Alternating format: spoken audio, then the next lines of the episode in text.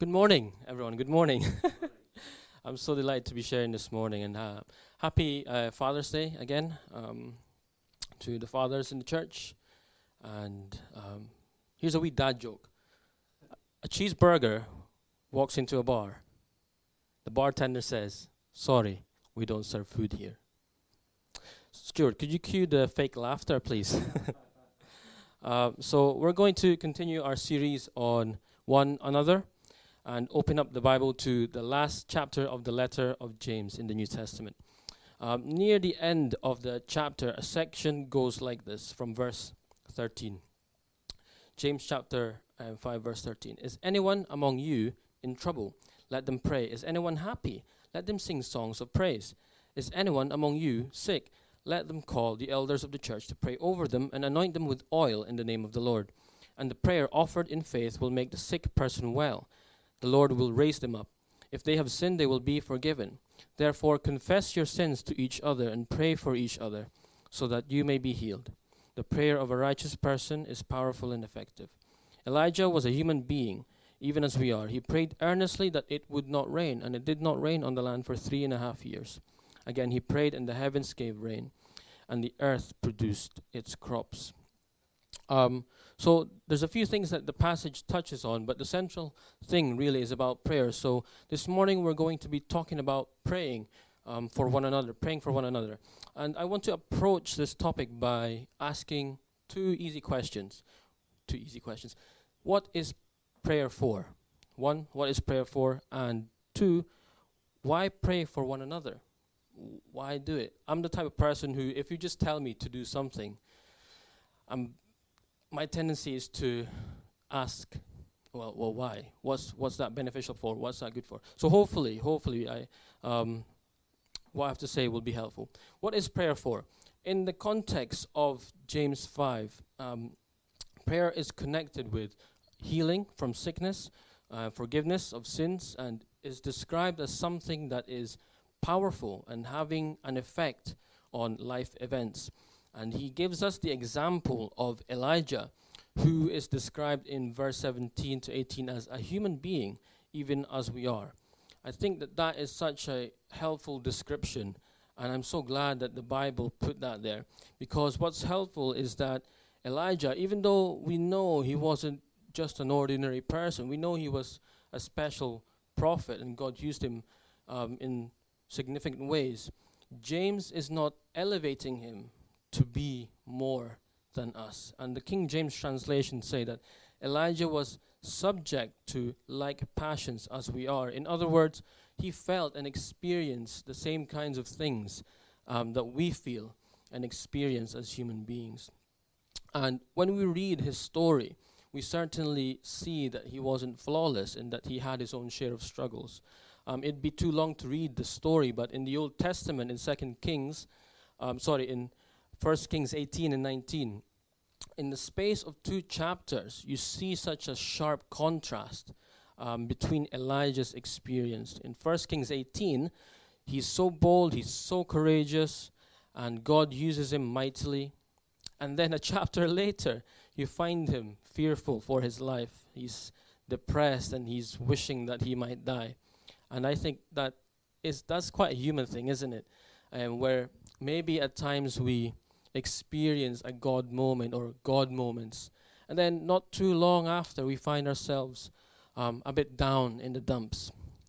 And so James is saying that he shares, Elijah shares the same kinds of experience that we, we do. And maybe what James is trying to do is to, to give us encouragement that our prayers, human as we are, our prayers do affect the world around us, that they have impact, that prayer has power to bring certain things about that wouldn't otherwise be if we didn't pray. And one of the conditions that James gives for this effective kind of prayer is earnestness. So Elijah is described as praying earnestly. In other words, he was sincere and about what he was praying for, and he had a, a level of intensity or conviction um, of desire towards it. Now, of course, you can't turn that into a formulaic thing where, it, you know, as if to say that just have enough conviction, just have enough earnestness, and that your prayers will always be answered. That's not how it works. We know that, right? From our own experience. That's not it. And I certainly can't do justice to all the, the complicated factors that are involved when it comes to prayer. Um, but nevertheless, we are encouraged to, to believe that our prayers do matter because they help shape life events.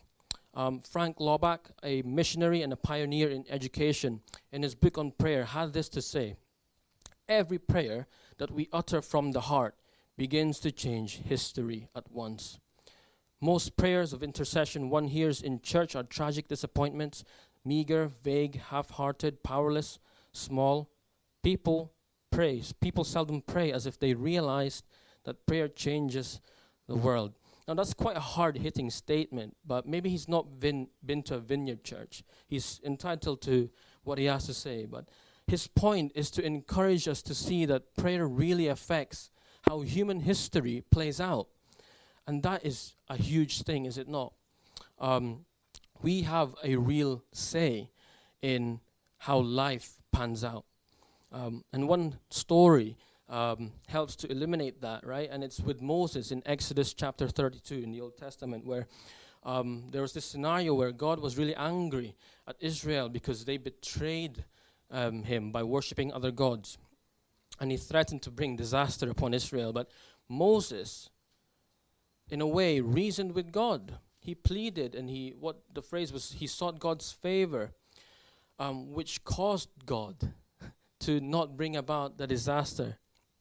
There's a variety of ways that you can interpret it, that um, story, but I'm of the school of thought that says that that was a legitimate change in God's mind. Anyway, we won't get into that. But um, one of the uh, prayer is one of the, if not one of the, the central way by which we partner with God to accomplish certain ends in human life. And um, Jesus was the uh, the master at this kind of partnering with God, wasn't he? he the, the, the statements that he say about himself, only doing what the Father is doing, only saying what the Father is saying, shows that Jesus' life was thoroughly soaked in prayer. Because that kind of life where um, you're so responsive to God and His leadings in what you do and in what you say is only possible when you're constantly attached to Him in prayer.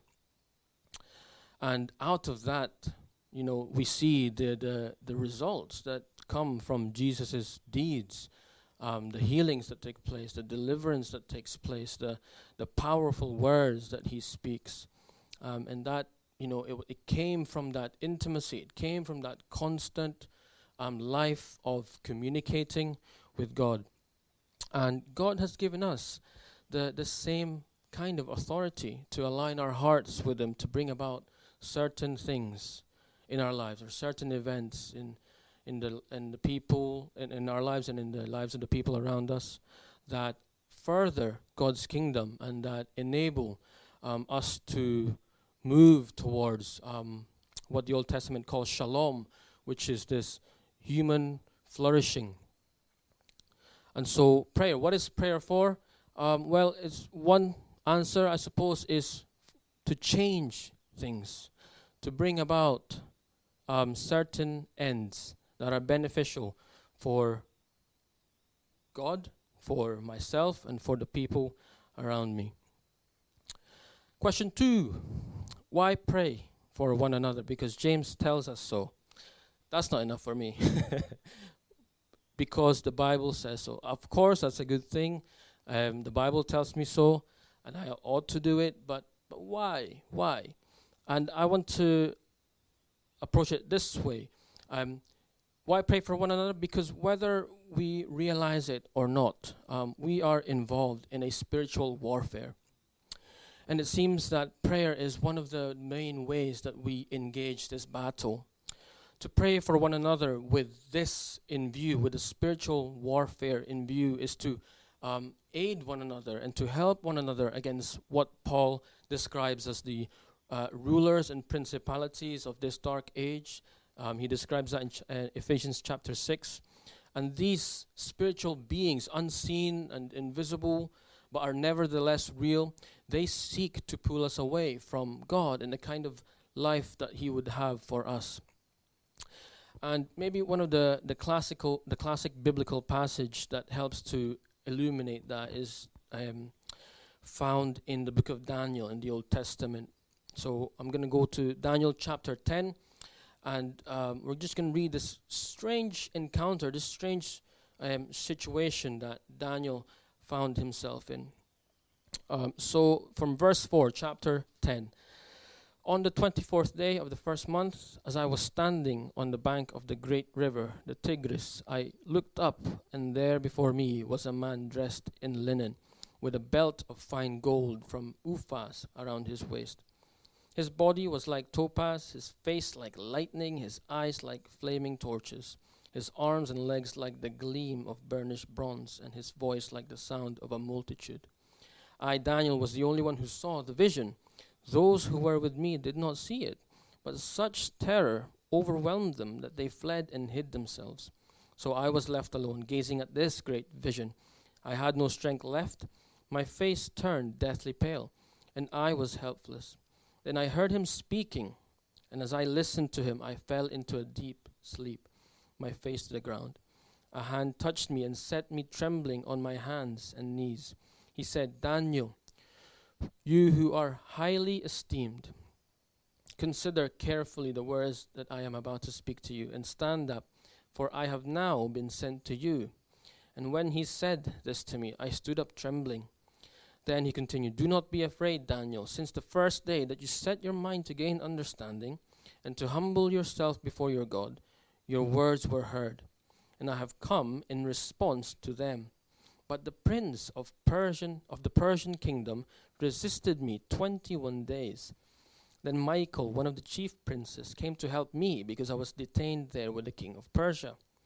Now I have come to explain to you what will happen to your people in the future, for the vision concerns yet a time to come. Strange, very strange. What's going on there? Well, what's interesting to note is that the fact that the angelic being who addressed Daniel mentioned that there was a kind there was a delay in this angelic being being able to come to Daniel as a response to Daniel's prayer. And he was held back, in fact, by a spiritual being, what's named as the, the Prince of Persia. And he needed help from another angelic being to, to help him get away to deliver the, the message to Daniel concerning um, what's to come, it's a very strange story, but the Bible assumes that there is this invisible or unseen world that has an interconnectedness with our visible world. And in Ephesians chapter 6, we see that Paul adopts this similar worldview. In chapter, in chapter 6, verse 12, he says that, For we wrestle not against flesh and blood, that is, that the, our enemies are never human beings, but our enemies are against principalities, powers, against rulers of the darkness of this world, against spiritual wickedness in high places. Um, an Old Testament scholar named Michael Heiser mentions that what these terms in the Greek have in common is that um, principalities, powers, authorities, rules, what they have in common is that they are terms designating geographical domain rulership. Quite a fancy term. But it just seems that they have a locale that they like to hang around in. um, and these unseen spiritual beings um, have a kind of power to delay stuff. And so, um, yeah, and it seems that they're anti God, that they still have this ability to pull um, people away or try to turn events um, that bring about consequences that are not of God's kingdom. Um, so, in having this in mind, when we pray for one another, um, it sort of, at least for me, it helps me to see that there is a, a battle that goes on for people's lives, for people's hearts, for people's minds. And there is an anti God force that seeks to undermine the, the, the work of Christ, the work of God in people's people's hearts, and it seems that uh, you know there's still a force that tries to pull people away from God's best for them.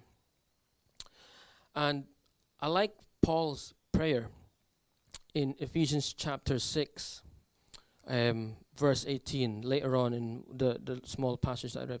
He says that with every prayer and petition, sorry, it's not his prayer, it's his command. With every prayer and petition, pray at all times in the Spirit. And to this end, be alert with all perseverance and requests for all the saints. We all share in this battle. So our prayers for one another are, in a way, a kind of lifeline, isn't it? Um, so pray for one another. What kind of things um, should we be praying for for one another? There's a variety of stuff that we could be be praying for, isn't it? Um, mental health problems, uh, provision, material provision. Um, there's all sorts of stuff. Spiritual um, growth, um, battling against fear, life situations. There's all sorts of stuff. And I want to encourage us by saying that we have a real say so when it comes to how things play out um, because of the authority given to us by God in prayer. And I suppose it's up to us, in a way, to, to walk in that authority um, and to grow in that kind of um, power um, in utilizing prayer as a tool to help shape um, the lives of those of us in the church and those outside um, for God's glory and for God's kingdom and for the welfare of of other people. Um, you know, and I think for me that helps me and encourages me to to see the um, the weight that is involved when it comes to, to prayer. There's a, a sense where you know things do hang in the balance when we pray for stuff or when we don't pray for stuff. Um, it's not something that we do just as a um, ritualistic thing, right? Um, unfortunately, uh, maybe um, we've all been there, where prayer just becomes this dry practice that is not really meaningful to us. But um, I'm hoping that um, what James has to say and what these passages have to, to illuminate is that prayer matters and it's our birthright as God's children um, to use that to work with Him and to bring things about that will be of ultimate eternal significance um, for for ourselves and for the people around us. And uh, you know, and it's what's encouraging to me is Sometimes I know when somebody's praying for me. It's a weird and maybe a strange thing to say, but in my consciousness, I feel a kind of uh, sense that I am being prayed for. Happened just this morning. Um, and I get very encouraged by that, and I'm very thankful when those things occur. Um, there's a change almost in myself. Um, and it's a helpful thing. It's a helpful thing. Um, I've also heard people say that, um, you know, even though, you know, there's, there's testimonies that people say, oh, there, there was quite a shift in my way of being. And that happens, I think, when people pray. Um, so prayer, prayer is an essential practice, and I hope that um, yeah, we don't get so bogged down in just doing it, but that we can also be honest with God um, when it comes to where we are at in prayer. I think that's a very helpful thing. Um, yes, on one hand, you know, honesty with God is crucial, um, and um, you know, we should be as brutally honest with him. He can take it. And um, for me, that helps to, to sort of enliven me a little bit because, you know, I'm not just going through the motions. I'm really telling Jesus what's up inside. Lord, this is where I'm at. right? And that's a helpful thing. So we, we shouldn't be afraid of being um, true or authentic when it comes to God in our prayers. Um, because those are the ones that are from the heart, aren't they? They are the ones that um, do make the difference. Um, I want to close by reading one of my favorite prayers from the Apostle Paul. Um, in Ephesians chapter 3, verses 14. Um, let me find it. Ah, here. Okay. A prayer for the Ephesians. He says this. Let's just say it's a prayer for the vineyard. For this reason, I kneel before the Father, from whom every family in heaven and on earth derives its name. I pray that out of his glorious riches he may strengthen you with power through his Spirit in your inner being so that Christ may dwell in your hearts through faith. And I pray that you, being rooted and established in love, may have power together with all the Lord's holy people to grasp how wide and how long and how high and deep is the love of Christ, and to know this love that surpasses knowledge, that you may be filled to the measure of all the fullness of God. Now, to him who is able to do immeasurably more than all that we ask or imagine, according to his power that is at work within us. To him be glory in the church and in Christ Jesus throughout all generations, forever and ever. Amen.